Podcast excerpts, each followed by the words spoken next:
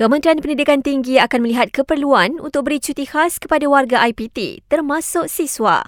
Ia bagi membolehkan mereka keluar mengundi pada PRN 6 negeri 12 Ogos nanti. Sejumlah universiti diberitakan akan terkesan susulan penetapan tarikh pengundian PRN tersebut.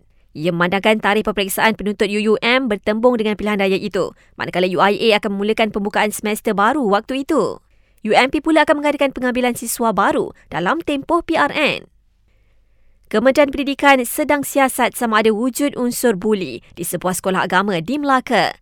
Ia dikaitkan dengan kes remaja didakwa mangsa buli yang mencekik adiknya hingga maut baru-baru ini. Difahamkan juga semalam, Jabatan Pendidikan Negeri Melaka telah panggil pengetua sekolah remaja terbabit untuk memberi keterangan.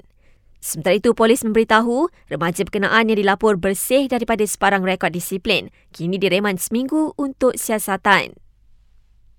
Kementerian Pembangunan Wanita, Keluarga dan Masyarakat minta golongan lelaki tampil buat laporan jika jadi mangsa gangguan seksual agar bantuan adil dapat dihulurkan.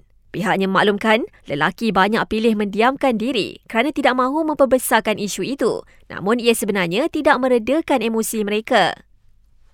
Bomba Terengganu belum jumpa petunjuk positif dalam operasi pencarian dua lagi mangsa tragedi kepala air di jeram air putih. Dan threads yang dikatakan pesaing Twitter telah menarik lebih 30 juta pengguna pada hari pertama dilancarkan.